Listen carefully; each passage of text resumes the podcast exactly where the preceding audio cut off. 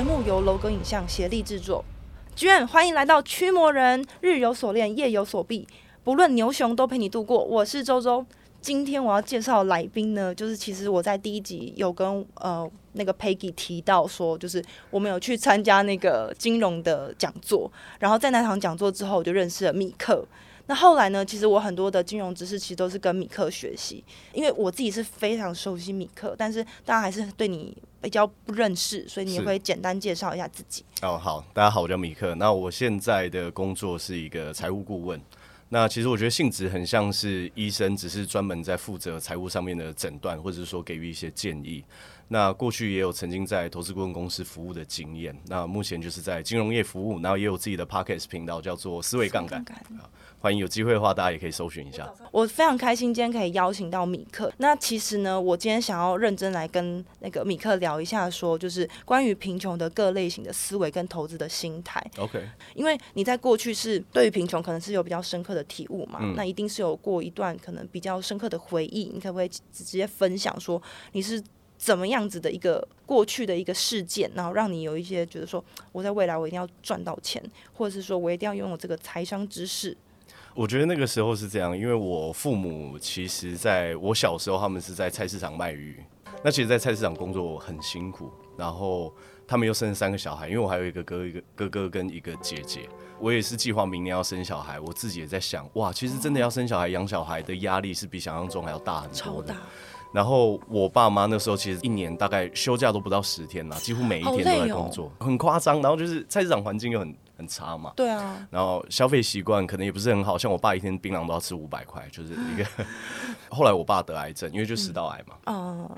得癌症之后，就是我父母都只能在家里面休养，因为那时候我妈妈肾功能也不好，因为那时候他们都才四十几岁而已。对。就是在你最会赚钱的年纪的时候，但是你一毛收入都没有，就是被迫要休息。没错，就是我我可以感受到他们的那种。紧张、焦虑的感觉。那后来我妈妈就跟我爸提议说，她要去做股票嘛。哦，在这时间点做股票，对我，我觉得现在回想，有一件很趣味的事情是，很多人常常没有办法搞清楚自己的专业是什么。嗯，像前两年大多头的时候，可能啊，你原本是学生啊，忽然变少年股神嘛，就有一些人总是搞不清楚自己的专业。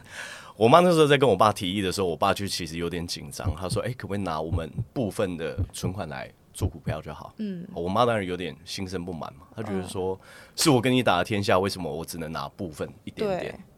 好，我爸就说，因为输掉还有其他的嘛，我们赢了就可以贴补家用。结果有蛮合理，听起来很合理，听起来很合理。有一次呢，是我哥哥出车祸的时候，我们家要赔钱，然后后来我爸去各个银行领钱的时候，发现怎么领都领不出来，然后一问之下问我妈说。就是钱到底到哪里去了？后来发现我妈基本上把很多存款都就是补到股股市里面，全补 all in，就几乎都是啊。然后后来我就知道为什么他会这样子，因为那个时候是二零零八年金融海啸。哇塞，好可怕哦！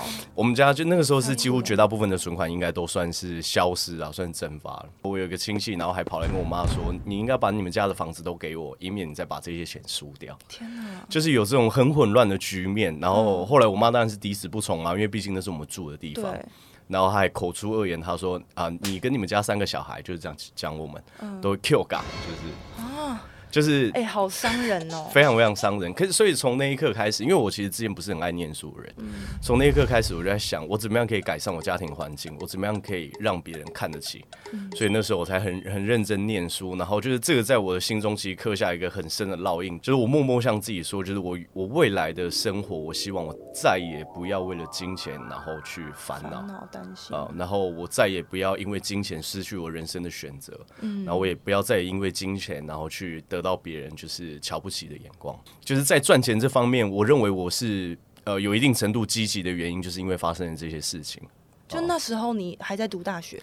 那个时候我才我高中二年级的时候，我爸爸离开，然后就发生这一连串事情。那那时候你高中，然后就算是说你还想要再继续往上读，还是你就是半工半读再继续学习？因为你说学习对你来说还是很重要嘛。我觉得那时候没有其他方法，因为大部分人都知道呃。全世界家长教育都是啊，你念念好书，找好工作，那你未来就可以怎么样怎么样。哦，所以我就想说，考一个最好的大学，你就有很有成就。因为我那时候念技职体系，然后我想说啊，我一定要考一个好的大学，然后我才可以出人头地。嗯，那后来当然发现根本不是这么回事嘛。嗯，对，所以还是很认真考上我理想中的大学。所以那个时候念书的目的倒不是因为我觉得说啊学习好重要，是因为我没有其他方法。我认为出人头地这一条路是呃我所知道的。咦，你是念什么系？我念电机。你是电机系的？啊，对啊，我念 double E。哦，你是电机系的，就是理工人的脑袋这样子。好好屌哦，哦，难怪你那么有逻辑。哦，因为我高中是念控制科，所以高中就要写程式，所以就是要对逻辑。你会写 code？那个时候会，现在当然是忘光光了啊！因为那个时候我觉得念电机系对我心里面造成蛮大的阴影。真的哦，那么严重？你不是因为出自于自己的喜好去做这件事情的，你只是想要去证明自己去做这件事情的。就是我觉得最后目的有达成，但是过程当中那个心态或许不是那么健康。因为后来呃，我有跟你聊到说你后来有休学是吗？对，我后来有休学。你是因为要？我觉得既然读书的目的是为了要赚钱，对，那我何不现在就去赚钱？可是我记得那时候你的成绩应该是蛮好的。欸，对，那时候成绩真的是蛮好的，是台科北科那种。对对对对，就念北科大，好浪费。我觉得念书这件事情的意义，只是你态度上面的呈现呐。然后可以帮助你进入到更好的交友圈，我觉得它跟收入的正相关程度并没有大家想象中那么高。米克就是现在是非常有成就嘛，然后现在还是很愿意给大家理财观念啊，或者是说帮助大家可以解决财务上面的困难，是就比较真的很像是财务上面的医生。但其实蛮多人都在谈说如何成为有钱人，但其实我今天想要反思维，就是来问问米克说，到底要怎么样成为一个穷人？这是查理蒙格的思考方式。反过来想，就是我觉得反过来想的话，其实有很多我们可以直接知道，就是消极。我觉得就是成为穷人最快的捷径。好负面的消极，就是消极。比如说，就是我会有现在的原因，是因为我父母都告诉我去做什么事情啊啊！对对对，感觉我以前也是这样。对，我没办法找到好工作，就是因为我我在念书的时候别人在干扰我，所以我没办法考上好大学，所以我没办法找到好工作。就是啊，我现在没有办法有更好的收入，原因是因为老板都让我加班，我没有办法去做我自己想要做的事情。就很多的借口去阻碍自己成为有钱。我觉得，如果你把所有的责任归咎于外在环境的时候，你就是自认把所有的选择交给别人，那你就可以坐在旁边抱怨嘛，因为抱怨很轻松啊。嗯，因为很多人说选择不是我做的，所以我沦落到今天，那未来选择也不会是我做，所以我只能继续漂流下去。所以他的选择都是交给别人啊，他的选择就交给别人，就是啊，我我我很穷，是因为我爸妈也不认真赚钱，所以我输在起跑点啊，就是整天在讲这些。我记得你 podcast 有提过，就是你如果你把你的人生的选择权交给别人，你就没有资格抱怨。是啊，要么就坐下来好好接受嘛，不然就站起身改变嘛。对对，我会胖都是因为我爱吃，这样我接受接受，我要改变。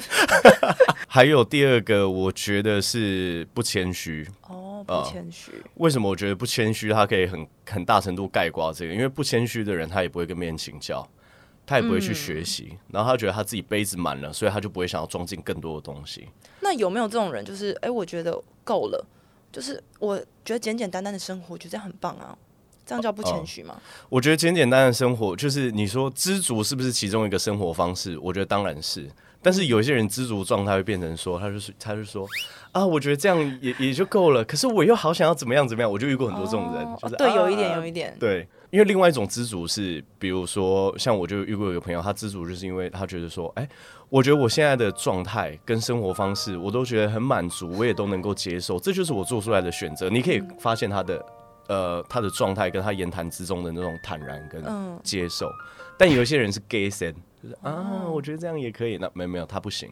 哦，对，他只是在安慰自己而已。嗯啊，像不学习，其实也是一个很重要的一点嘛。因为我觉得财富的主要来源是来自于价值的交换。嗯，意思就是你可以解决多少问题，嗯，跟你能贡献多少价值嘛。嗯那所以你不学习的人，你当然没办法去学到更多解决问题的能力。可是如果我真的有时候觉得说，就是阅读很吃力，因为我自己的解决方式是说我参加，可能跟我姐姐参加读书会，啊、然后或是我听书，是对用这种类型的方式去让我自己说，我好像有一点点读一些知识的东西，啊、让自己渐渐的喜欢。我是这样。嗯、可是有些人就是我不学习，是因为我阅读起来很耗我的能量。哎，我觉得阅读耗能是有几个点可以去讲。第一个是有些人真的在。阅读上面可能他有障碍，像我就遇过这样的朋友。那我觉得，要不要讲是谁？哦，我老婆其实她自自己在读书的时候，她就她就看看的不是很下去。但是，可是她看起来超级会读书哎。应该是说他看起来蛮聪明伶俐的，对，聪明伶俐，然后感觉蛮聪明伶俐，书都是那种像妙丽一样读这么厚的那种，我都感觉是这样。没有没有，他回去的时候跟我说：“哎，这个我看不下去，我看不下去。”他都跟我讲这件事情。那他他怎么去面对解决的？我我们后来解决这个方式是因为我我最近刚好买车嘛，然后我买车之后我们就出去玩的时候，我们都会在路途上听书。哦，然后我们两个在听书的时候就听得很愉悦，然后就觉得说啊，我们今天又有玩到又有学习到这样子，所以我觉得听书也是一个。方式啊，嗯，我觉得找到自己适合的学习路径是很重要的。嗯，有些人适合用阅读的，有些人适合用听的，然后有些人适合，比如说像我们用影片的方式去呈现的，他要视觉跟听觉一起，就是每个人有他自己适合的方法，但我觉得不应该用一个借口去告诉自己说。啊，我看不下去，所以我就不学习。就是我觉得有一些人是因为阅读障碍，另外一些人只是因为他还没有开始建立习惯。嗯，就是一个火箭升空，在还没有进入轨道之前，它我记得它前一百公里，它的耗能占超级巨大，就可能过 maybe 百分之五十以上。嗯。原因就是很像是人在还没有建立习惯之前去执行任何事情，都是会觉得非常痛苦的。对啊，超痛苦。嗯、我觉得有几个方法可以推荐给大家，循序渐进。嗯、像我之前有一阵子，我也不是很想要读书，然后我告诉自己，我一天只要读两个章节就好了。嗯，我也用你这个方法。对，或是一个章节，就是我觉得运动跟阅读都是这样，它是靠累积，它不是靠奇迹嘛。然后忽然哦，看一本书，对对对。我觉得可以透过培养习惯，慢慢去累积自己，不管是知识，不管是健康，才是长久之计啊。对，嗯、因为我自己的话是先建立这个习惯，真的是从《原子习惯》这本书来的。啊，没错，就真的是把书本放在我看得见的地方，对，然后我就很难不去注意到，说我好像一定要把它翻起来，呃、没错，我从这边开始养成的，然后再是喝水。因为喝水真的会比对身体很好，然后跟就是你会让自己的状态不会一直呈现昏昏沉沉的。是，因为人在缺水的时候会很晕。没错。对，因为我之前是咖啡成瘾，一定要喝咖啡，一定要喝拿铁，有时候喝一天喝三四杯还是好困。哇，就很累很累，所以我后来发现说，你喝水其实就不会累了。啊，喝水其实真的对人体有蛮有差别的，我觉得蛮酷的。所以我觉得刚综上所述，我记得我我在看一个 NBA 球星的访谈的时候，他就说过一段话，他觉得成功不是一个运气，也不是一种天分，是一种选择。嗯，真的对，就是你选择你要建立什么样的习惯，那习惯最后就会形成你的命运轨道嘛。秘诀我觉得还有一个就是不请教。我后来发现，玩手机游戏跟在玩人生游戏，其实有几个地方是非常相似的。如果你想要在玩游戏的时候玩到很顶尖，你是不会上论坛，你会请教高级玩家。对，我会翻秘籍。对，你会翻秘籍，你会看攻略，你要你会亲身实证，你会花很多时间。对，只是有一些人把时间拿到玩虚拟游戏，有些人是拿来玩人生的游戏。对，我觉得不管是玩哪一场游戏，你都需要跟更厉害的人去请教，你要去跟别人交流。因为如果可以透过别人的简单的分享，你可以去找到那个更短的路径，去找到你的成功的话，我觉得这个很值得啊。这确实是会很成功。可是像有一些人，我遇过的几种人，他是我认为我现在的决策从来没有失败过啊，所以我不想请教。OK，而且我也不需要请教。OK。那这样会造成穷吗？可是我还没失败啊，我还蛮成功的，我自己感觉。OK，而且我的决策都是蛮赚钱的。我觉得在人生做选择，大部分都是站在一个十字路口，然后一大堆未知的情境。对，超多未知。然后让你去选。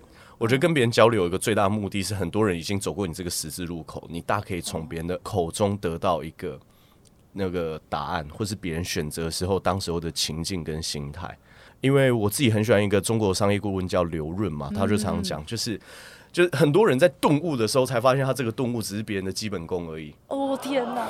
对，就是何何必呢？就是不需要绕那么多弯路嘛。嗯。而且我觉得跟别人交流跟请教还有一个很大的好处，嗯、你可以得到别人的经验，你可以得到别人的想法，但是你不一定真的要采取他这个行动。但你可以把它当选择之一嘛？这何乐而不为呢？再延伸问一个，呃，我不敢请教的有一个原因是我很怕打扰你。哦，就是我我怕打扰别人，这个人对哦。嗯，我觉得这个是蛮常见的，因为因为我自己偶尔也会觉得拍谁，对啊，拍谁，真拍谁，那个拍谁病。这件事情，我后来慢慢释怀的原因，是因为过去我受到很多前辈跟贵人的帮助，嗯，然后我现在也会想要成为这样子的人。我后来也发现一件事情，因为我现在还是很需要去请教不同领域的人。对。啊，比如说我可能在加密货币或区块链，我就要请教周周，因为这个不是我的专业。我觉得我遇过的真正优秀的人，在他的能力所及、时间允许的状态，嗯，他们都很愿意去分享跟扶持后辈。啊，会不会只有我们这个世界的人才遇得到而已？我自己会很担心，说其他世界人说没有啊，问我干嘛教你？我觉得这个是一个哲学思想啊。像我最近在看那个人性的善恶论嘛，有些人说人性本善，有些人说人性本恶。呃，人性善恶论最后应该是有做出来一个结论啦，就是你选择相信什么样的信念，你的世界就会长什么样子。我选择相信世界上有很多贵人是愿意扶持我的。嗯我也是相信这个世界都很多都是好人，所以还关键还是取决于你你用什么角度去看世界啊。嗯嗯，我觉得还有一个就是不检讨哦。为什么说不检讨呢？就是我看很多人在，就是等于说你写考卷你全部都写完了，结果你不改答案，就很多人都处于这样的状态。哦，就做了事情不复盘。像我自己的话，是我很害怕去面对真正很烂的自己。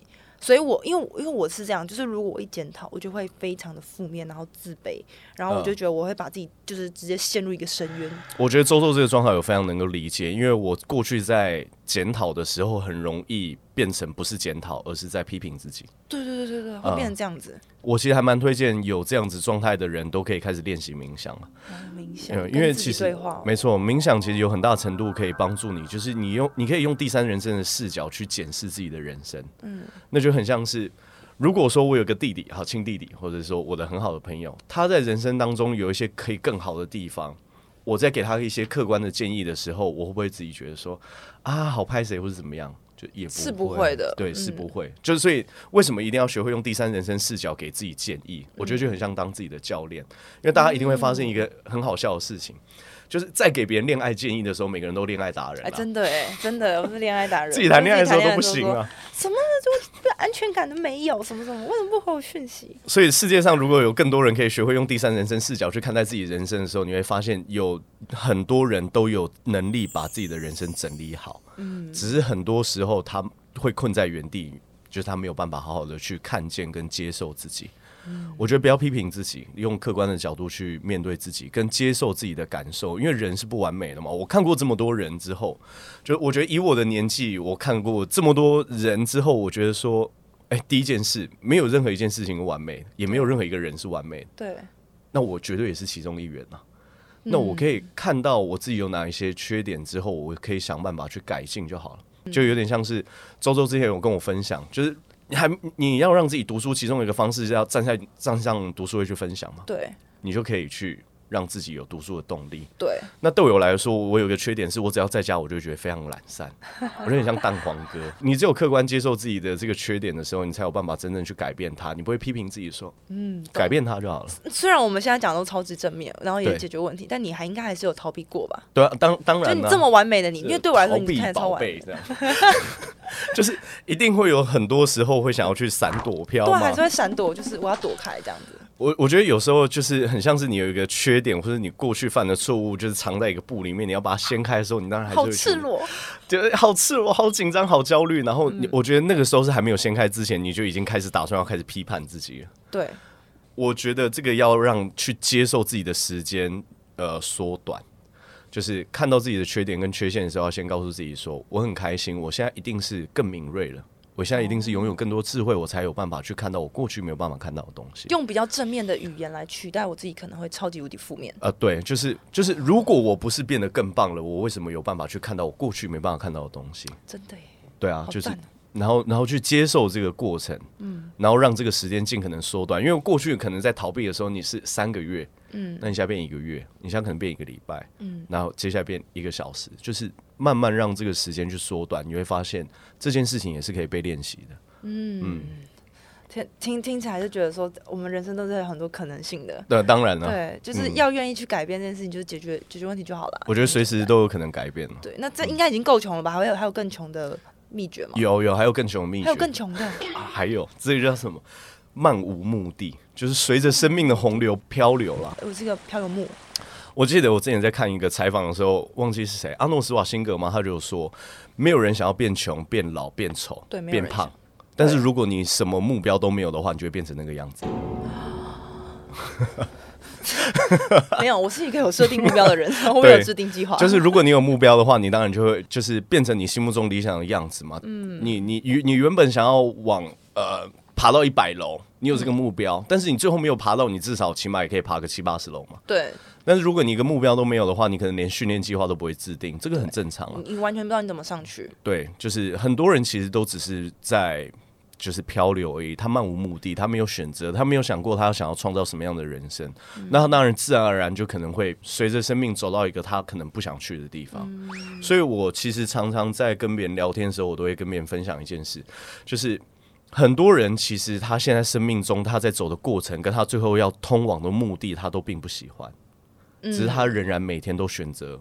过跟过去一样的生活，就你每个礼拜一也都知道下个礼拜一长什么样子了嘛？对。但你还你还是接受了，你不开心，嗯、但你还是接受了，因为你没有目的，你的选择，对你没有目标，嗯、就是你就是想要漂流而已。可能有一些人是想法说，哎、欸，我会不会制定啊？然后我被人家取笑，或者被人家批评？嗯。对，就是可能会有这种想法，但是因为我后来有听那个古玩的一个 podcast，他有分享到一句话，他就说，你不管做什么事情，都会被别人批评，啊，没错，爬高一点，真的哎，我就觉得说，对耶，我爬高一点，我可能我爬到一零一，你知道，狂骂我都无所谓，我觉得你只是小蚂蚁，对我根本听不到啊，我根本不 care，对我，我就完全一句话就是疗愈到我本人，真的，就是我我觉得生命生命就是这样子，就是任何事情都是一体两面，就是你你可以选择呃。让你生活品质比较好，你可以让你自己收入比较高，你也可以过比较平凡普通的生活。嗯、我我不会 judge 任何人，嗯、我觉得只要能够靠自己双手去赚钱的人都值得尊敬。对，没错。但问题是你无论是有钱还是穷，你生命当中都要承担一些代价。嗯。那问题是你想要追求哪一个，就就仅此而已。嗯。对吗？就是变成有名跟当一个默默无名的人都都需要在生活当中承担一些结果。对。那问题是你想要。哪一个结果是你想要的？就是我觉得这个都是一体两面的问题啊，就是你都要付出代价，但问题是哪一个结果是你想要的？那既然如此，就是我要付出代价。那像最近因为一直在讨论是国外出国打工，然后被诈骗那些例子，因为其实对我来说，我的代价就是，哎，我想要可能异地。就是分开，跟我爸妈分开，然后可能跟我家人、好朋友都分开，承受思乡之情。对，对我就是超级超级，这是我觉得可以承担的代价，然后我愿意出国。但因为当时我的时空背景跟我得到的资讯，是我有很认真的去看到说，哎、欸，我那时候一大学毕业我就出国了，然后那时候其实我也是从事影视产业。OK，对，那其实影视产业还蛮多都很容易是，哎、欸，可能是被诈骗或什么。可是因为我其实有。有查证过这个公司，然后是不是有这些艺人，然后投资人是谁？然后其实那时候其实福利还蛮好，有提供那个住宿，嗯，我觉得很赞。对，但是我那时候完全没有想到，呃，被诈骗还是有可能会这样子。对，我那时候很单纯，只是想说我想要换一个工作环境啊，文化背景。那我其实就在思考说，就是因为我现在还是会查说，哎。把一零四打开来看，说到底是怎样有诈骗的资讯嘛？那我现在就在思考，说我现在如果把一零四打开，我就看到说免经验、高薪、工作轻松、快速致富那些，我完全不会考虑。但是对于有一些人，他就是相信这样的资讯，嗯，那他可能也是想说，我我付出了这个代价啊，我也是异地啊，跟我很像。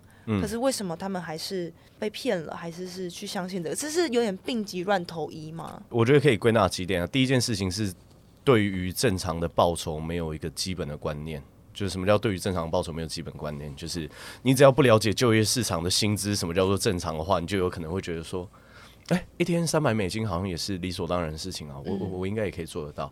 我觉得这个是应该要开始去评估一件事，这件事情的可取代性到底高不高？然后你付出来的代价，就是别人到底也可不可以去承担嘛？因为说实话，如果这件事情可取代性非常高，然后当地的人力，比如说他的 GDP 跟平均薪资，就是明显比他们低很多，但是你去的时候又可以得到比别人更高的报酬，我觉得应该要开始去反思，就是天底下到底有没有白吃的午餐？哦，对耶，嗯，因为任何一个行业他们都会有三元悖论嘛。比如说我们讲你你过去做影视，有没有可能同时交件快、品质高又价钱低？嗯，不可能，不可能。好，那我们来，我们来聊聊金融，有没有可能利率高、时间短，然后本金又小？嗯，也不可能，欸，也不可能。所以你没有专业，然后你可能就是换一个地方工作，然后你什么需要都就可取代性又高，嗯，然后短时间内你可以累积很高的薪资跟收入，在我们的思想来说，当然是不可能。但是因为我自己有看到一些，就是他们的说法啦。对。但是他就是讲说什么，在这个呃，假设说台湾这个市场，它可能是。对，他可能不尊重你这个专业，可是，在我们这边的市场呢，我们就非常尊重这个专业。因为我那时候是在台湾是领，比如说，我就觉得薪水已经还不错了。对。可是我做一样事情，我搬到我那时候去中国，所以那时候在中国它是翻两倍。嗯。然后他就讲说是市场，所以我就觉得很合理。是。我想说，是不是因为我们认知以外，跟我没有参与过的这些市场，所以我觉得说啊，薪水就是可以这么高啊。呃，如果说你说市场上的差异性，我我其实也认同这一段，因为像我有一个朋友做动画，大家都知道，如果你去美国做动画，跟在台湾做动画，就是差很多，差很多。我们来讲高级工程师也是，如果你可以进戏谷，跟你待在新竹，你的薪资行情也是绝对不一样。嗯，可是他们的技能都还是有一个特性，不可取代性。有些人说啊，我去国外，假设他工作真的薪资比较高，你要去认真的审视，那你的这个专业真的可以被称之为专业吗？还是他其实是很容易被取代？他只是一个名目而已。嗯，那你觉得他们这样的心态是是到底怎么了？因为其实我真的也蛮疑惑的。我我觉得我之前在看一本书的时候，他就有写，他就说一个人会被骗的原因，通常不是因为笨，只是因为他太急于得到某样东西。哦。就是可能我们马上想要得到这个钱，对对对对对对对对，像是嗯呃有很多人被骗钱的原因，其实也不是因为想要得到钱，因为我们知道最近台湾很流行什么感情诈骗嘛，啊对呀啊对对对，你只要给我两百万台币，就是我就可以从美国过来娶你了，这种就超多。很多，而且我身边就是我我老婆她的前同事，嗯，就有人这样被骗，嗯，我就觉得哇天哪，就是你说这个人他真的很笨吗？没有哎、欸，他在他们公司也算是一个很优秀的经理人，而且他的社会历练，我认为也相当充足。他可能真的只是因为他想要太急于得到感情，那有些人是想要太急于得到金钱，反而就被骗。嗯，还是他觉得他别无选择？我觉得别无选择，有些人走投无路，应该也是一个原因啊。因为当你别无选择，人被逼急的时候，总是会找到一些呃奇怪的方法，或者你自己也觉得很奇怪，但是你自己不自觉的事情。我觉得要判断这个方式的话，我也可以推荐给大家一个方法，就是当你现在正在做的选择的时候，你并不敢跟其他人讲，你就要去小心你这个选择到底可不可以做，因为你通常不能说的事情就是你不能做的事情，所以你现在对对不对？你说哦，我现在要去国外工作了，或者是我现在要汇款去国外一个海军的男朋友的账户了，嗯，你不敢讲这件事情的时候，通常这件事情也不太能做了。那因为因为我后来有查查证到，因为是我朋友朋友的。真实故事，他说你：“你你身上有一些债务，是，可是你可以出国嘛？但但你有债务，但我就先帮你还完，然后带你带你去办护照，然后就把你骗走。这对，对我来说，你就像我的恩人一样，你你帮我先还掉。他等于说设陷阱这样。对，你帮我先还掉台湾的所有的债务，然后让我可以无忧无虑的放下所有的身，然后前往置身在国外啊。这种呢？”我我觉得这个还是一样啊，要去想，就是非亲非故，为什么人家一定要这么去做？我觉得就是当一个人愿意开出这样子的条件，帮你去，比如说负担掉很多东西的时候，他给你就是你好像做出来的事情跟他一点关系都没有，或者他其实没有办法得到什么样正向的报酬，可是他就是一直这样给你，我们就一一样静下心来思考嘛，就天底下不止没有白吃的午餐。也没有晚餐，也没有宵夜，就逻辑宽待机啊。我之前有跟你聊到，所以呃，我自己觉得就是有一个很需要的一个健康的去面对这些人，就是我们不需要去指责这些人，对，反而是我们在录制的这个同时的当下，也希望每一个人在不管逼急了、穷穷到不行的，我们都还是可以有。自己一些知识上面的判断，然后可以问其他人啊、朋友啊，因为赚到钱一定有方法，在台湾其实赚到钱一定是有的，只是你看你愿不愿意去赚。没错，嗯，不用太就是病急乱投医，然后就是牺牲掉自己的身体啊、心灵啊，甚至健康跟生命，我觉得很重要。都是。对对对对对，居然我们还有下集哟，下集见。